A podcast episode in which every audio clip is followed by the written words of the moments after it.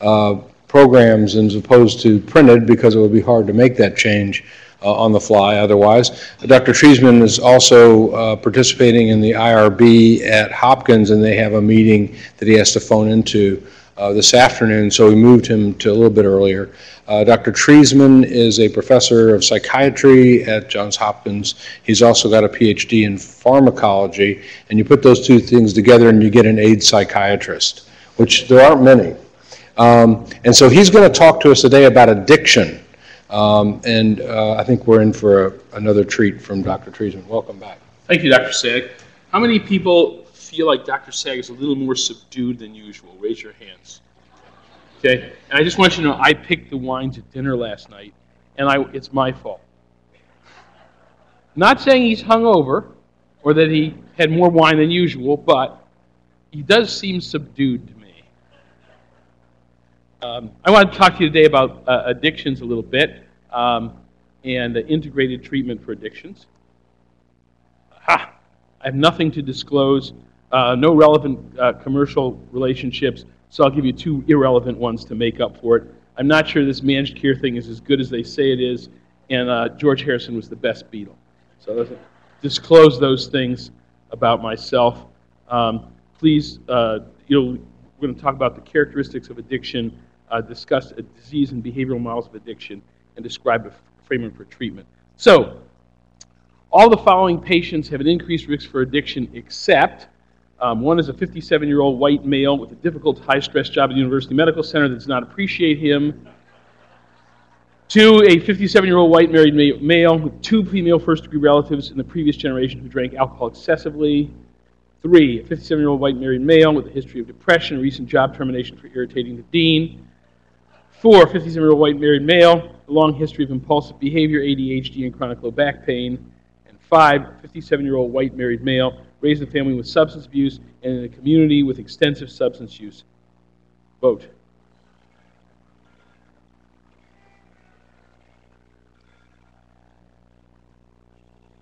Two, one, and. Most of you thought the least risk was uh, me. And uh, um, some of you thought that the least risk was uh, me, number two. I haven't yet been terminated for irritating the dean, although certainly in the cards if I keep going. Um, a lot of people think I have ADHD, but I don't. Um, uh, and I don't have any low back pain except for when I'm with the dean. And then uh, um, I didn't grow up with a lot of substance use around me, but I do have a family history. So, um, it, you know, I, I think that people, a lot of people are under stress, and people report stress in a variety of ways but we are all fairly stressed. And so the studies looking at stress as a risk factor haven't been very good at defining what stress is. But for a lot of people, they feel much more stressed when they're depressed. And so, um, of the people up here, um, I think most of you got the answer that I would have given. Um, which of the following have been described as elements of treatment for addiction?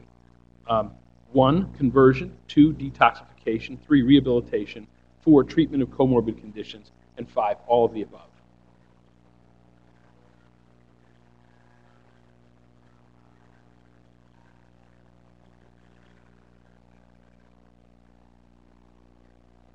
Good.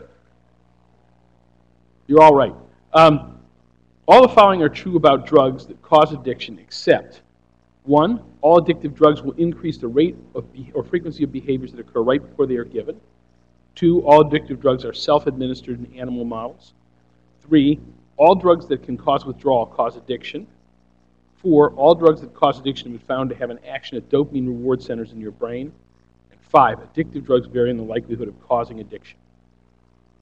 Go.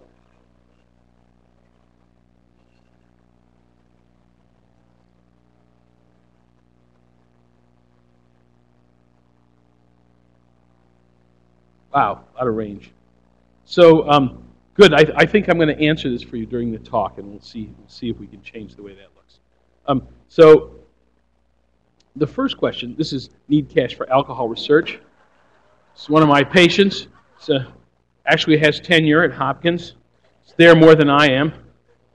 Usually in the ER, oddly enough. even though he's not an ER doc.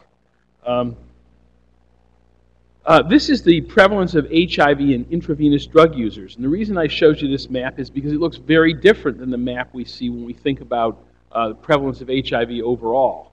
But you'll see that uh, places that you didn't think of as, uh, as uh, particularly high density populations are high density.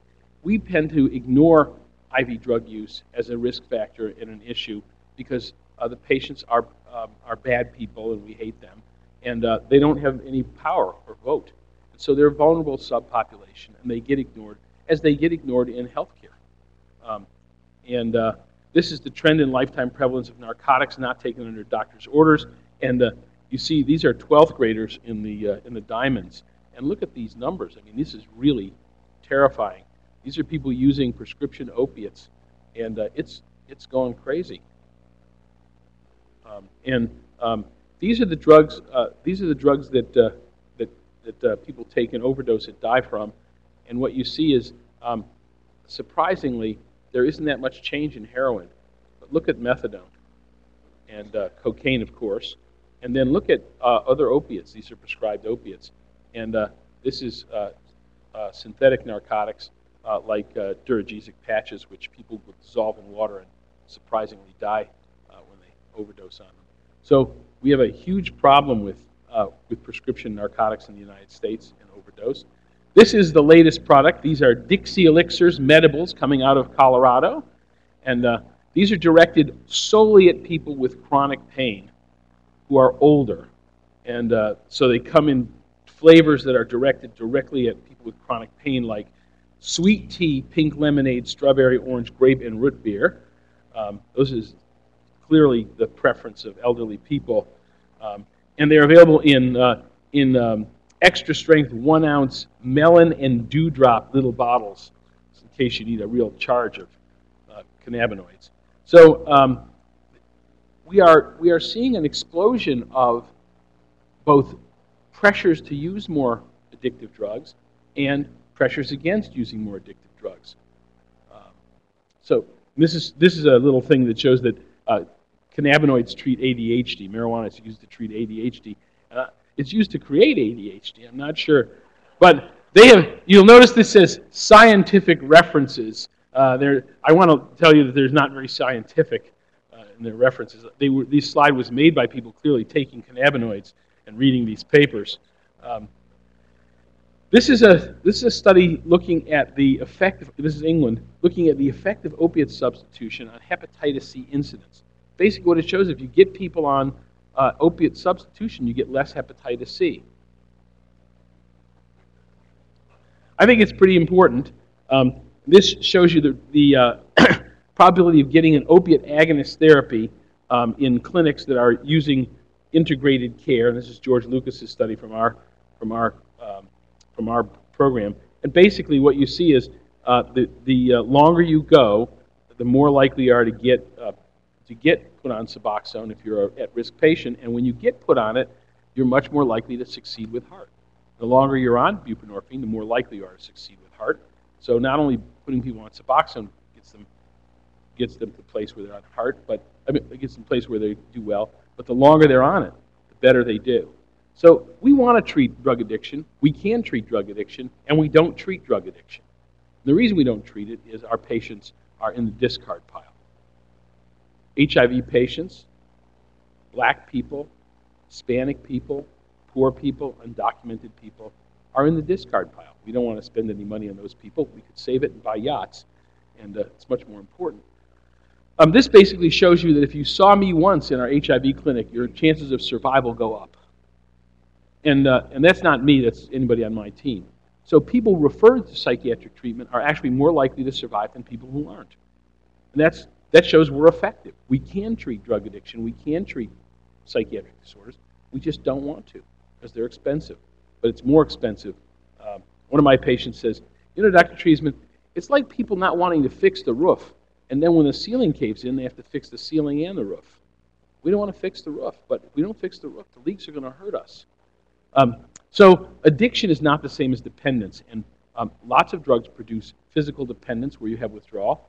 Um, they're not necessarily addicting. Um, there's a withdrawal from uh, a lot of antihypertensive drugs where you have a rebound elevation or you can feel cruddy. Um, how many of you are addicted to caffeine? Raise your hands. How many of you are willing to have sex with a person who hasn't bathed in three weeks to get a cup of coffee? Raise your hands. Welcome to cocaine. Um, so, uh, so being dependent on caffeine is not the same as being addicted to caffeine. We throw the term around. I like the term addiction. It's it, in the drug in the drug treatment and drug investigation addiction world. People don't like the word addiction anymore. They like dependence and uh, and uh, and abuse and words like that. Addiction means something though, and people continue to use addiction because it's the best word. But when you use it, the difference between being dependent on something and being addicted to it is quite quite important. And uh, so I've seen one, uh, I've actually seen three, but I've seen one colleague who's addicted to caffeine, a cardiologist at Hopkins, who would drink three to five pots of coffee in the morning, um, and uh, would get tremulous and shaky and thought disordered. And his job was threatened by his caffeine use. And he said, I love the clarity of thought you get after you've had a really intense caffeine experience. And it may have been clear to him, but to the rest of us, was, the clarity of thought wasn't so clear. And uh, he had to stop drinking coffee. He was truly addicted to it. So, what, when you say addiction, what do you mean? And what I mean is continuing use of the drug despite mounting consequences. In fact, increasing use of the drug despite mounting consequences. Somebody gets a DWI and doesn't dr- drink alcohol for five years. they may have been getting addicted, but they weren't addicted. Someone who drinks alcohol gets a DWI and then two weeks later gets another DWI. That person is addicted. They're continuing to use, even at increased rates, despite serious consequences. And uh, eventually, these addictive behaviors disrupt all functions of life. They disrupt your job, they disrupt your relationships, they disrupt every element of human behavior in a, in a way that's disordering. So, addiction is a disordering behavior driven by these drugs. Um, and uh, drugs become addictive because they produce tolerance, that is, increasing drug needed to get the same effect. Uh, they produce physical dependence. Even cocaine produces a modest physical dependence. And they provide reinforcement. And that's the most important one. And reinforcement means that whatever behavior you were doing when you were using the drug, you'll continue and increase the use of that behavior. And uh, so you can show that animals, whatever they were doing right before you gave them the drug, they will increase that behavior when you give them drugs, addictive drugs. Non addictive drugs don't do that. And um, this is your brain on drugs. Uh, this is actually a rat brain, but it's similar to your brain. And you see this red thing going up to this blue thing. This is the nucleus accumbens and the ascending mesolimbic dopamine pathway. And this pathway is the thing that when you shoot a basket from 30 feet and it swishes, you get a little, yeah! That's the pathway that does that. If you really like great wine and you taste that third wine I ordered last night and you get a, you get a yeah from it, you don't like wine, you think, oh, grape juice. But um, that pathway is different in everybody in terms of what fires it. Some of you find bowling incredibly boring. Others, you love to bowl. If you love bowling, you get a strike, you get a little yeah. And uh, I learned that from a patient who's a bowler, by the way, who described this pathway to me. He said, when I was sick before you treated me, when I get a strike, I think, eh, that's what's supposed to happen. But now that I'm better on my medicines, when I get a strike, I turn around to my team and I go, yeah! And I think depression is a disease of your yeah receptors. And uh, that's true. Depression is a disease of the receptors for dopamine in this area, and this pathway is where all addictive drugs work. They either fire this so it releases here or release drugs right here, release transmitter right here. And that's the, uh, that's the pathway. If you stick a needle in that part of the brain, by the way, so that you stimulate it when you press a little electric circuit, a rat will sit there all day long pressing that little button to get a little electric current into that part of the brain. This is why we get out of bed in the morning, and addictive drugs work there. And um, the, the most well described addictive drugs are in the, on this slide. Uh, psychomotor stimulants like, uh, like uh, amphetamines and cocaine, uh, opiates, sedative hypnotics, including alcohol, uh, benzodiazepines, barbiturates, cannabinoids, phencyclidine, PCP, and, uh, and ketamine. Uh, all of you are using ketamine now for everything. It's, uh, it's bad. Be careful. Um, hallucinogens, maybe, and nicotine and caffeine to a mild extent. So these are things that will reinforce behavior and cause addiction. So when you take the test, people will say addiction is a disease. Um, but I don't think really it is a disease, and I'm going to tell you why. I don't think it's purely a result of your environment. I don't think it's a problem of type of person, addictive personality. I think it's a conditioned behavior that becomes self sustaining. But all of these things play a role in this. And that's why these are people fight about which of these things it is. Whether it's because you have an addictive personality, because your mommy breastfed you with alcohol, or because you, you have a disease of your brain. Now, one of the things that's nice about saying addiction is a disease is that um, it removes stigma. If we say addiction is a disease, we're saying these, this is a medical condition. And that's useful because it is a medical condition, and it emphasizes medical treatment. The problem with the idea that it's a disease is you all see diseases every day. And when your patients get a disease, you don't get mad at them. But when your patient who stopped drinking six months ago relapses, you do get mad at them. And that's not because you're a moron. That's because you've recognized some difference between diseases and behaviors. So if I took your patient with schizophrenia and put him in a chair right there in front of everybody, and every time he hallucinated, I gave him a little electric shock, the frequency of hallucinations wouldn't go down. In fact, it would go up. You can't send anybody with congestive heart failure to a 12 step program and get them to stop having congestive heart failure. People with addictions, if you put them in that same chair, gave them electric shock when they drank alcohol, they wouldn't drink. And they can go to a 12 step program and stop drinking. So there's some difference between diseases and the behaviors of addiction. There's a biological component to addiction, but it isn't purely a disease in the way we think of other diseases. So I like to use the term motivated behavior or addiction as a separate thing than disease, even though on the test you should still say addiction because that's what everybody wants you to say right now. Um, so this idea of an infectious disease model of addictions, there's host susceptibility factors and when you get exposed and inoculation, the virulence of the agent. And these are all accurate. The issue is, again, nobody with an infectious disease goes to a 12 step program and stops having uh, SARS. It's just not how it works. So um, I'm going to give you a slightly different model, and that's um, this idea of a behavior. So you have an opportunity to do a behavior. Let's say wear this tie with this shirt. And um, if uh, you guys say, wow, that's a great shirt and tie combination, I'll wear it more. And if Saag says to me, who dressed you, Stevie Wonder? I'll wear it less. And that's learning 101. It's how we all learn. We all learn this way. We discourage behaviors in our children that we don't want to see, and we encourage behaviors we do want to see. So um, if your kids uh, do something you don't want and you give them a little electric shock, they're less likely to do it. And if you give them an M&M, they're more likely to do it. And uh, my kids wore that kind of equipment for a while. They didn't like it. So, um, but my, my kid said, Dad, this behavioral stuff, you know, we've all figured it out. So this, this is Learning 101. Now, for some things, though, there's a slightly different element to the behavioral part. And um, so there's an opportunity to do a behavior and then an environmental response. But for some behaviors, there's also a release of dopamine when you do the behavior, and that's eating, sleeping, and sex. So when you, uh, the baby cries, that's a behavior, and he gets yummy milk, milk, and he stops because he's full, and uh, then he gets hungry and he cries and he gets milk. And this is a positive re- re- reinforcement cycle, a, uh, a uh, positive feedback. Those are very dangerous in biology. They're dangerous because they can get out of control really easily. This is essentially a amplification loop.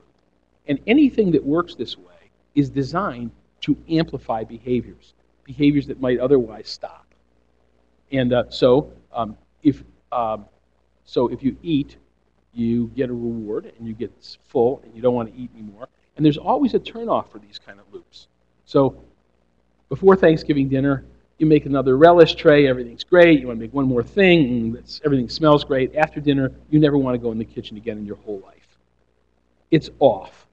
Before dinner, you read the menu. You might read about things that you'd never actually order, or last night have them ordered for you. And then, but after dinner, it's off. you don't ever want to see the menu again. You might look at the dessert menu. When you're driving home, if you're hungry, you notice restaurants. If you stop and eat, you stop driving home, you notice bathrooms. And it, the, this cycle is changed profoundly by this turnoff. Now, one question you might ask is, what is that doing in your brain? Because this cycle could make you chubby. I know this.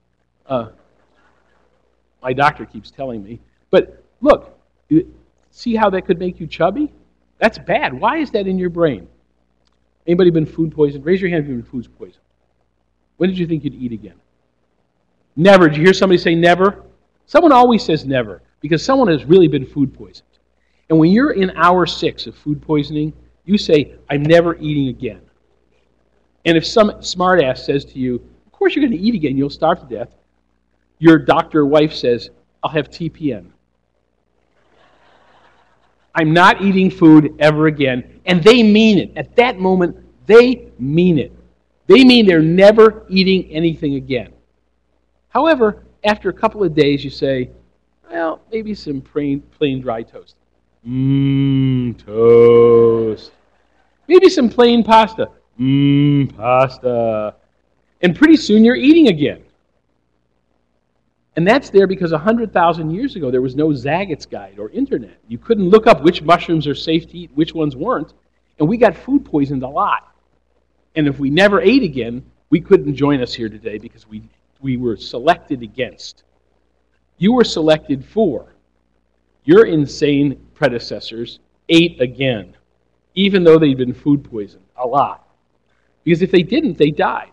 So this is there for behaviors necessary for survival. Sleep, same kind of thing. Um, if, if you have your house broken into while you're sleeping, a very charming experience, you say, I'm never sleeping again, and then you lie down on the couch and take a nap. And uh, probably none of you have dated my ex wife, but I, I want to assure you it can go really wrong, and you could say, never again, with tremendous conviction. But after a couple of years, you say, well, maybe some plain dry toast. Mmm, toast. And um, then you're happily married to the most wonderful person in the world and you have kids and life's good. And this cycle is what makes that happen. Without this cycle, I want to assure you, never again would have, would have won the day. So, but drugs work here. So um, you, when you take drugs, you get this same, they directly hit this pathway. But there's no turnoff. Because when we were evolving, drugs weren't in the mix. So we didn't evolve a turnoff with drugs. And so this cycle with drugs gets out of control pretty easily. And um, elements of the kind of person, the addictive personality, life experience, or diseases like major depression affect whether you try the behavior. If you're a risk taker, you'll try the behavior. If you have a life experience where everybody uses drugs, you'll try the behavior. If you're depressed, you'll try the behavior. And so these things influence whether you try the behavior, how much reward you get from it, whether you turn off, and um, how much craving you get. So this cycle is open to the environment. In fact, it's open to all kinds of environmental things like genes. So genes determine risk-taking behaviors, but genes also determine how much reinforcement you get from some drugs. Some people are genetically much more likely to release alcohol, release dopamine with alcohol. Other people genetically much less likely to release dopamine from alcohol. And so people with genetic low dopamine release from alcohol are at decreased risk for alcoholism unless they have some other factor that pushes them or they really work at it. Um, and social connections and the other loops of, e- of work, hobbies, exercise, sleep, sex, and, uh, and, um, and eating compete with this cycle. So the normal things, a person with a very full and structured life is at much decreased risk for getting this out of control because the other things intrude on it, which is why you're not all addicted, even though you've tried things. So we can measure various elements of reinforcement. We can measure how hard you'll work to get it, what will you put up with to get it, what will you give up to get it, and what would you rather have. Um, and here's an example of that kind of study. When I was in graduate school, uh, we said cocaine was not addictive because there's no withdrawal from it. And Joe Brady said, yes, it is. And this was his little experiment. And when this baboon is in this cage, if he pushes this lever, he gets banana flavored, um, pushes this lever when that light's on, he gets banana flavored candy in that dish. And a hungry baboon will push that lever about uh, 50 times to get banana flavored. If you set the computer on 100 or 150, They just wait for dinner. Baboons know they cost $30,000 and you're not going to let them starve to death. They'll give you the finger, but they won't push that lever more than that. Um, and then when this light comes on, this baboon gets whatever's in this syringe when he wiggles this lever. And a heroin addicted baboon will push the lever 500 times for heroin, 10 times more than food. Um, if you set the computer on 750, the animal will go cold turkey and destroy your gizmo, um, pretty much rip the cage to pieces, and if he can get out, kill you. But, uh, but, but he's not going to push that lever more than about 500, 600 times for heroin. And then he put cocaine in there, and a cocaine addicted baboon will push the lever 5,000 times for cocaine. Remember that thing about sex with a person who hasn't bathed? Cocaine, baby. And so, um, 5,000 times. Joe Brady told me that the winning baboon in his lab pushed the lever 12,000 times for one dose of cocaine. Cocaine is powerfully reinforcing, it drives behavior. And psychiatric comorbidities, psychiatric conditions, contribute to the variance, and I'll show you some examples of that. Um, this is the cycle of life experience. This is the kind of problems a lot of our patients have. They experience things that are negative. They think that means that the world is a mean, hostile place. They assume that and they behave accordingly. When they come to my clinic, they're sometimes rude to the nurses, and the nurses are rude back, and they say, see, and they assume that they're correct, and they keep behaving that way. And if you change their behavior by saying, I'll give you narcotics, but only if you're good. When they're good, they have a different experience. And they say, oh, it means that we have new nurses. No, we have the same nurses, you've just changed your behavior. And the assumption is that the clinic will treat them differently and the behavior changes more. And if you change in any of these four places, you get this cycle going in the direction you want. Believe it or not, you guys spend about half to three quarters of your time doing this with your patients. That's why you don't get paid by procedures, you get paid nothing. Because there's no way to code this, there's no way to measure it. Now, you can examine it in subjective terms, but in objective terms, this is a very hard thing to describe, and so it's hard to bill for. And so, even though it's 70% of your time or 80% of your time, you can't code for it, you can't describe it, you can't bill for it, nobody understands it except you. We all understand that we have to do this or our patients won't get better. Patients won't just take the medicine. If you say you have HIV, you walk up to this machine, you put your finger in, it tests you, and then you pull this lever and it gives you HAART. People won't do it.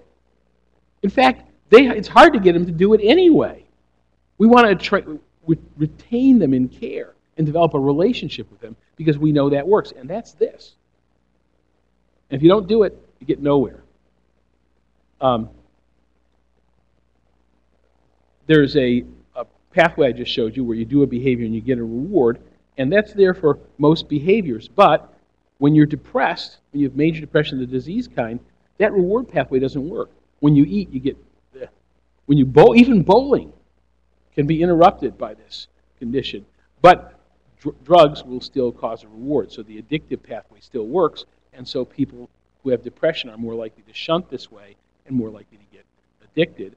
And then uh, various HIV related and other viral related things will cause depression. So, uh, cytokines and CNS inflammation and sympathetic activation and stress increase depression, and those things interrupt this reward pathway. So, all of these things make this more likely and make this more likely, and that's why your patients who were never drug users before they got HIV are still at dramatically increased risk of developing addictions. And then lastly, I want to talk about personality for a minute. Um, personality disorders are probably the most misunderstood part of psychiatry. When you guys refer someone to me and say, I think this guy's a personality disorder, what you usually mean is, I hate this guy. And um, we don't refer to people, we don't say that person has a personality disorder, we say he is a personality disorder. And that's because personality is what you are. And so there's these dimensional traits in people like IQ and height, where there's a few short people, a lot of average people, and a few tall people. And personality works that way. We only talk about one element of it. We're going to talk about introversion and extroversion. And introversion is that element of personality that makes you avoid risks, avoid consequences, directed at the future rather than at now, and directed at function rather than feelings. And extroversion directs people at rewards now and feelings. And so uh, you guys are mostly in this part of the curve. you're consequence averse. And you worry if you don't do this, what bad thing will happen? If you don't pay your taxes, something bad will happen. If you don't check the creatinine every 45 seconds, something bad will happen. And um, if the creatinine is up a little bit, then you just start checking it every four hours until you see that it's really just a lab error. At Hopkins, the creatinine can vary by 7,000 points in the same blood sample. Um, so, uh, so you guys are mostly here on this part of the curve, and you're really good at being doctors and nurses and professionals, and you're not so great at uh, being a con man or dancing, because when you dance, if you try to avoid doing it wrong, you're not a very good dancer. To dance, you have to try to do it right, and that's not the same as avoiding doing it wrong. And so, um, my accountant is right there. He's extremely introverted and neurotic and a wonderful guy and a great accountant. But he adds up the numbers a lot of times to make sure they're right. And um, we went out to lunch one time after my taxes, and this gorgeous woman walked by this restaurant. And I said, God looked at that gorgeous woman. He said, "Yes, she probably has venereal disease." I see a beautiful woman. He sees chlamydia, and uh, and it's because what if that 20 some year old woman decided that seeing an older 50 some year old man eating a corned beef sandwich was so erotically stimulating that she ran in and threw herself on us? He has a reason to stop, prepared in advance. I have no such reason because I have no such fantasy. Uh, but um, over on this end of the curve, on the extroverted end of the curve, are uh, rock stars and CEOs of corporations, presidents of the United States, governors of New York, uh, congressmen, senators. They are now focused, charismatic, get it done, do what needs to be done, reward directed, I'm going to be paid on commission kind of guys. And they run the world. But they're vulnerable. And um, rock stars, Madonna is probably about someplace over there. And she, but she's doing okay because extrovert, being an extrovert is not bad, despite the people who write about this stuff's pejorative view of extroverts. They're not bad, but they're vulnerable. They're vulnerable to the kind of stuff. When Clinton got in trouble, my father said, he was an introvert, said, What was he thinking? They're vulnerable to not thinking. He wasn't thinking. He said, Oh, that feels pretty good. And then, wham! Right? Because the, the problem with being an extrovert is you keep getting whammed over and over again. And you wrote a check to a hooker when you campaigned against prostitution as part of your. Really? And so, um, because I felt like it. And you don't understand how I felt. I don't care how you felt. I care what you did. You're not very sympathetic, Dr. Treisman. And so, um, our patients, the personality vulnerable ones, are mostly extroverts. Their feelings run their life. And they do what their feelings tell them to do, even though you're saying that could be bad for you the way to get them to change their behavior is to use rewards. Say, if you do this thing that's good for you, you'll get this good thing. Not, if you don't stop doing this bad thing, this bad thing will happen. Because way worse things have already happened to those patients than anything you could think of. And they tell you about them if you'll listen, and it's awful. But it doesn't change their behavior. My guy who robbed the same liquor store two blocks from his house that he got robbed the first time he went to jail, I said, you go to that liquor store and they know you there. Why would you rob that? He said, I needed money as close to the house.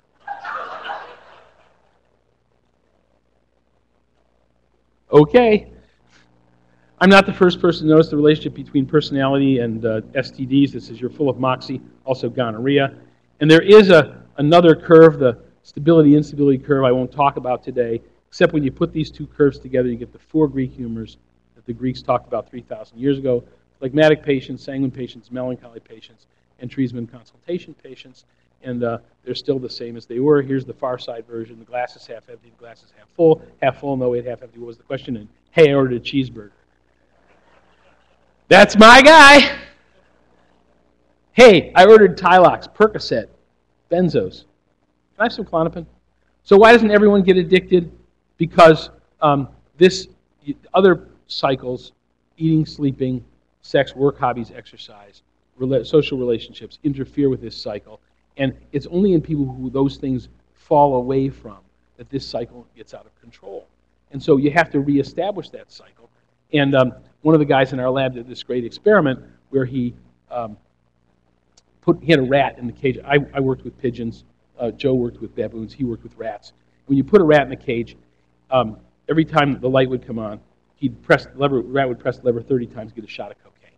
He did every six hours for three days, and then he took the cage to the old barber gymnasium and uh, opened the door for six hours. And what do you think happened when he came back? The rat was gone, and he never came back. Because to the key to the experiment isn't the cocaine. Key to the experiment is the cage. The animal's in a cage, which is what makes this go, which is why you're not addicted, and which is why your patients are. They're in a cage of major depression, personality vulnerability, and an environment where uh, there's a lot of essential hostility. And so, from that, the core treatment elements are conversion, detoxification, rehabilitation, treatment of comorbid psychiatric conditions, and relapse prevention. Conversion is getting the person to say, I'm a drug addict, I'm an alcoholic, I have a problem, I need treatment. Because all the patients say, You don't understand, Dr. Treisman, if it weren't illegal, it wouldn't be a problem. If it weren't illegal, you would still die from it. In countries where it's legal, people are still dying from it. You saw that map. Um, and getting people to do that requires motivational interviewing and confrontation with a smile and trying to get people to come along with you.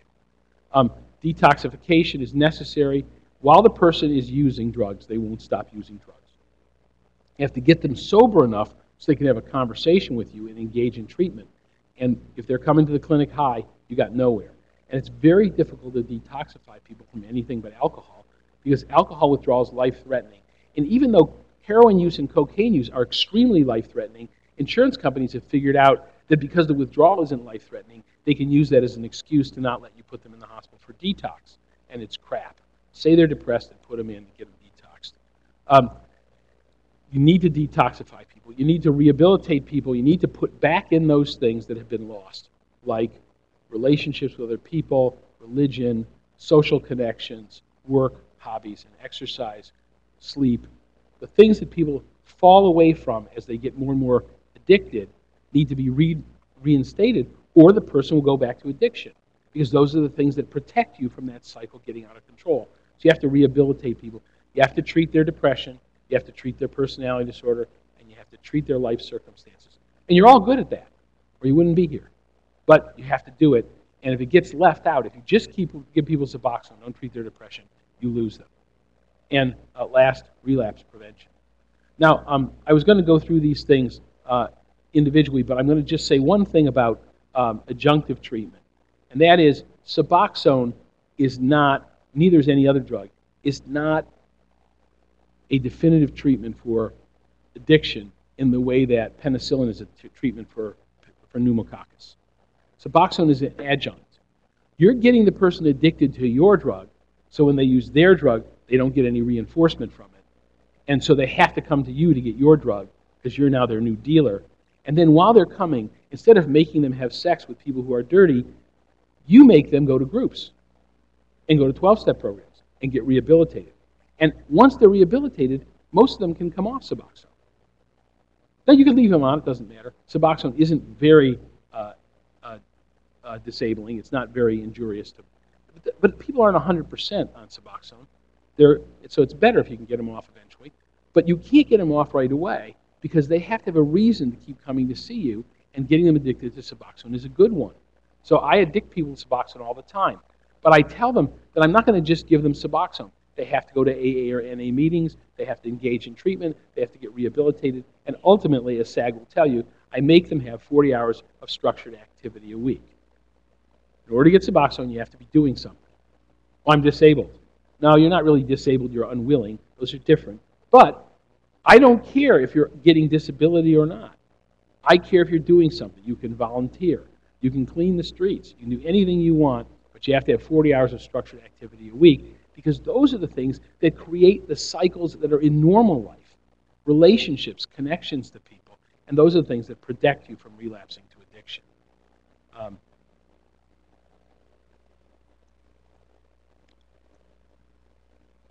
Those are in your handouts if you want to look at them, but they're just things that are adjunctive. And this is a cute little study. Um, and it really is a it really is an amazing little study. So this mousy, when that light comes on, pokes his head through this little thing, and he gets cocaine. And when the red light comes on, if he pokes his head through that little thing, he gets an electric shock. Now, what happens if you turn on both lights? Most mousies will not poke their nose through there. About 15% will, most won't. However, if you continue to expose them to the drug for a long time or very high doses, more and more of the mousies will put their nose through the and get the electric shock and tolerate.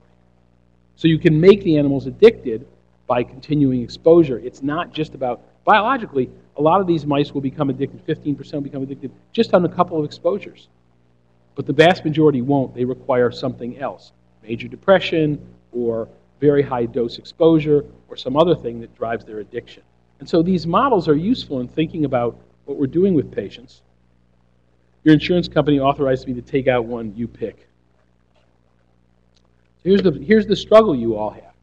People are pressuring you right now to see more patients faster, be more efficient, have better outcomes. My patients have worse outcomes and require more time and are less efficient. And what's happening is, under those pressures, my patients are disenfranchised from care. You don't want to take care of them, they have bad outcomes. I want you to take care of them because they're driving the HIV epidemic. They are the vector. You want to take care of them because that's why you went into this. And so we have to push back and demand more. It's not about better outcomes. It's about better treatment. It's about co- coherent treatment. And it's about integrated treatment. Every HIV clinic should have substance abuse and psychiatry in it. Every psychiatry program should have substance abuse and HIV treatment in it. And every substance abuse program should have HIV and psychiatry treatment in it. And this idea that if someone's an alcoholic, they shouldn't take an antidepressant is ridiculous. And it's this separation drug addiction over here, HIV over here, psychiatry over here that is making us ruined. Can't take out one area, take out all the arrows, and you'll do great with your patients. Thank you for inviting me back to Washington.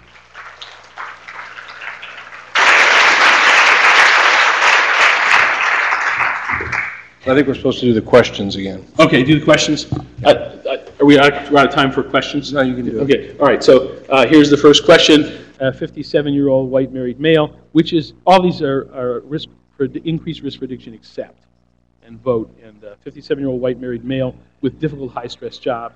You can read them.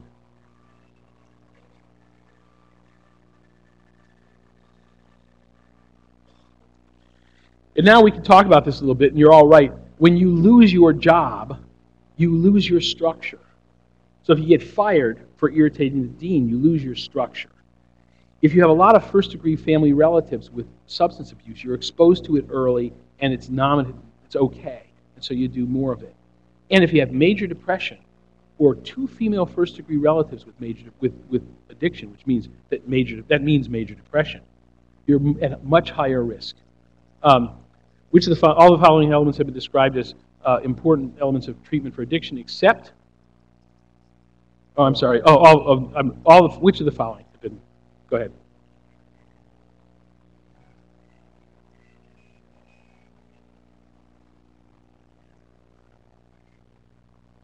The answer is perfect.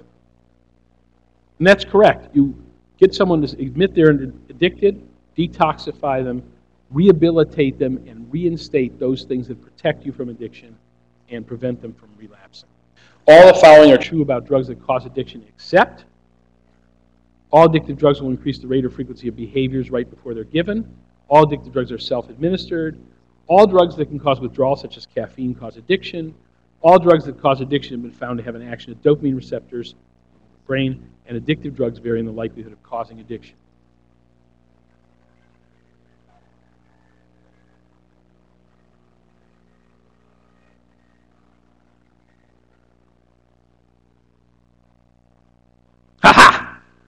Good. Although I have to say, um, I didn't talk much about the fact that they vary in the likelihood of causing addiction. They do. So, uh, so I, I, was shooting for uh, the one that 54% of you said, which is uh, all drugs that can cause withdrawal. I don't think that's true. Caffeine causes withdrawal, but doesn't cause addiction. So, uh, or rarely causes addiction. All right.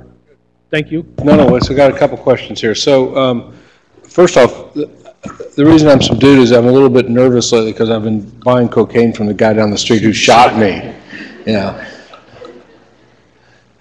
Yeah, One of my patients said this, so I write down the best things patients ever say to me, and one of the things the patient said to me is, Dr. I've been very nervous lately, I've been buying cocaine from a guy who shot me.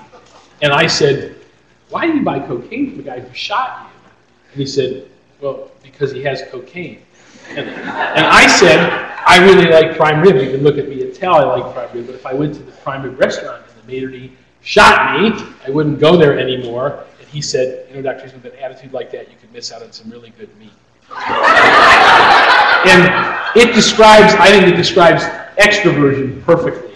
You know, it's whoosh, Okay, so uh, what about in an HCV mono-infected patient care setting, like a clinic that's treating HCV? What about putting in uh, sort of an integrated care model there?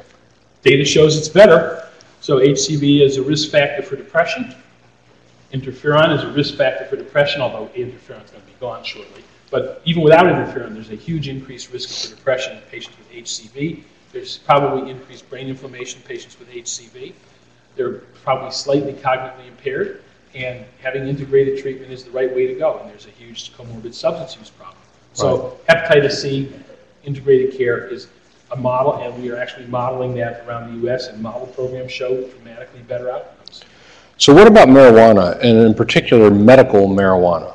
Well, so uh, medical marijuana is a really interesting thing. Um, the, uh, the kind of data that's required uh, to get an HIV drug on the market has not been done for marijuana. It just hasn't. There isn't much evidence that marijuana is good for anything. If you are dying of cancer, it does make you more comfortable. But it doesn't treat ADHD.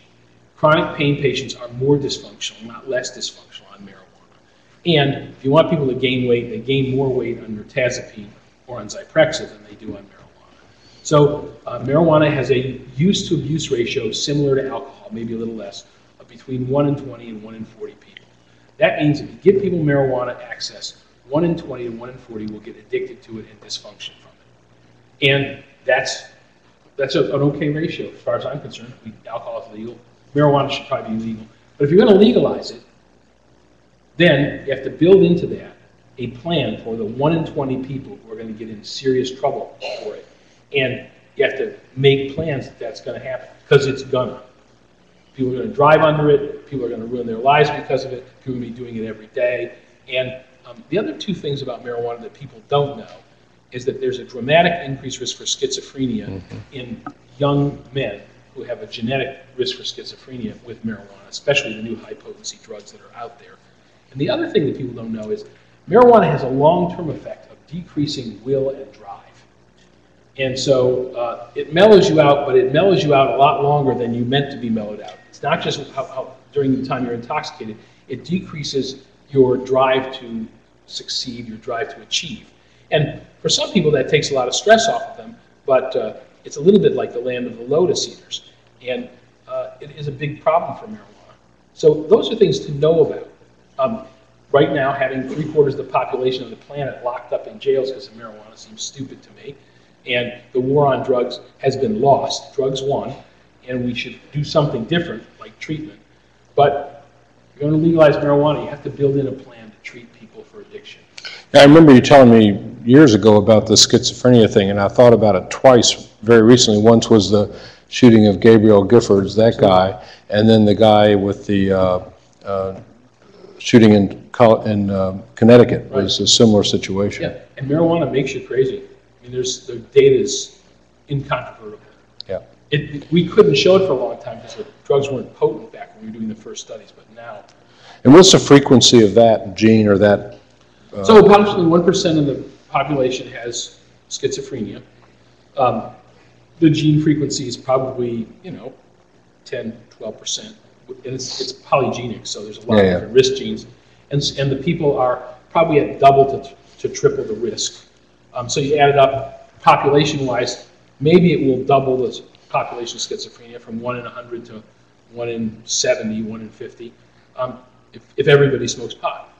And uh, schizophrenia is a lifetime disabling disease and probably the most expensive disease there is to have because you have it for 70 years, or actually 50 years, and it's totally disabling, and it is, requires huge amounts of maintenance for these patients. Right, So it'd be like, it'd be like getting Alzheimer's when you're 20, pretty bad. right. Question back here. Suboxone, I I agree with you, I know that the more it's structured, the better, the more people have, the better they do. But we also know that hypertension, and diabetes, uh, you know, your your regimen, your exercise, but we wouldn't have told hypertension treatment or diabetes treatment if we didn't engage in those other activities. And certainly Suboxone shoulders a lot of the pharmacology of the addiction. So just, I'd like to, if you could speak. Yeah, so, so you raise a hugely good point. This is a point I fight about all the time. There is a harm reduction idea that if you give everybody who's a drug addict Suboxone, that you'll decrease their harm. And there's no question about it. It decreases harm. It decreases their likelihood of transmitting HIV. It decreases their likelihood of getting HIV. It decreases their likelihood of committing crime. However, their outcomes aren't very good. And um, it's, ch- and- people with hypertension or diabetes, not doing that's right, and it's, and it's cheaper. And so, um, it depends on the way you see the world. I'll tell you what pushed me away from harm reduction. I went to Switzerland many years ago to visit the free heroin clinics they have there. You can go into those clinics and get morphine or heroin all you want. And the guy who was showing them to me said, we have virtually no crime because of this. We have virtually no transmission because of this. However, the drug addicts there, I said, your addicts look just like mine. They're skinny and filthy and they're sleeping in the street and they, they're not taking the HIV medicines that are free here and provided for them. They're not getting tested. He said, yes, is that mostly Eastern Europeans? We got plenty of Eastern Europeans here for the same reason. And inadequate treatment is mostly a matter not of the patient not cooperating for drug treatment, but of us not being willing to pony up real treatment. Because I do really well with patients when I give them real treatment. And the problem is resources. And if you say we could do harm reduction, people will fund that and not real treatment. And um, it still discards those patients.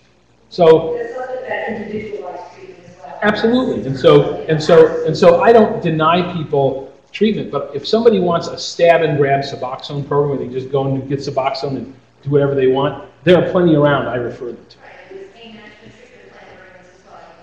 Absolutely.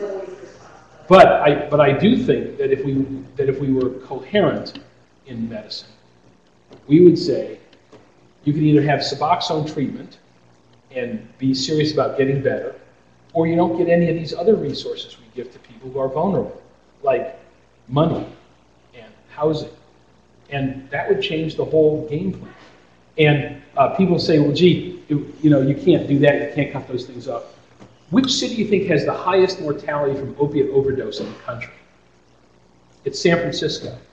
Which city do you think spends the most money per drug addict in the country? It's San Francisco. However, there's no pressure to treatment there. There's no connection between treatment and resources. And I think that's a big issue. People can have all the opiates they want, and they can get these single room occupancy things. They go in there and they overdose and they die. And their solution to that, by the way, was not to require people to go to an AA meeting every day in order to live in those single room occupancy houses and to have treatment. Their response to that was to try to train the people who work in those places to do CPR and to try to and to try to get a special law passed that if the police came, they couldn't arrest anybody else while they were there, so the police would be more likely to be summoned if somebody overdosed. And it's just we're dancing around this idea of this. People who are sick with psychiatric disorders are not like people who are sick with medical disorders. People with medical disorders don't necessarily have impaired autonomy. So your diabetic patient makes the decision at least, at least reasonably autonomously. But someone who's addicted has zero autonomy. Those are the people who have sex with somebody in an alley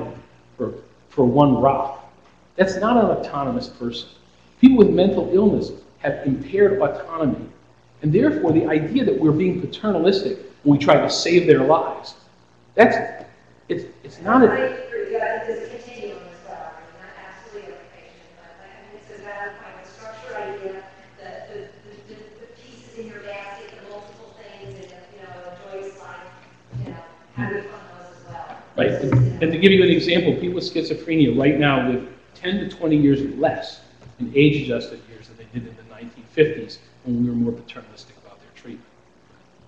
10 to 20 years less life. Not right. Anyway, that- but that's, a- it's, So- a- it's a great conversation because it really is the issue.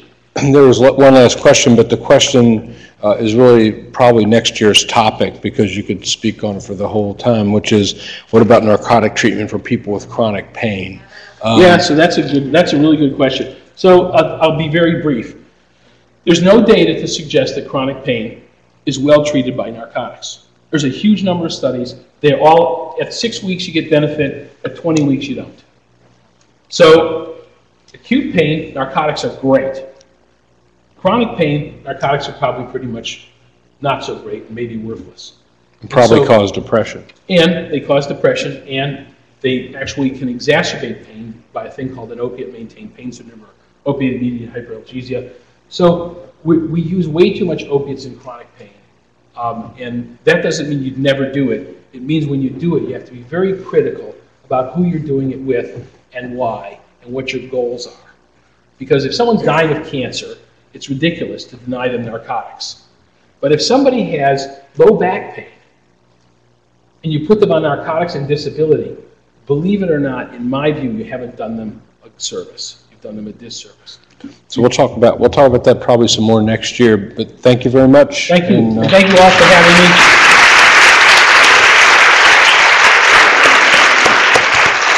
That's subdued now, isn't he? That's behavior modification. Um, Okay, so we've made it through the morning, and we're going to break for, just to go get a box lunch and come back, and we're going to have a panel on the use of antiretroviral therapy uh, that Joe Huron is going to run. So let's take about 10, 15 minutes, get your box lunch, come back in, and we'll get restarted. Thank you.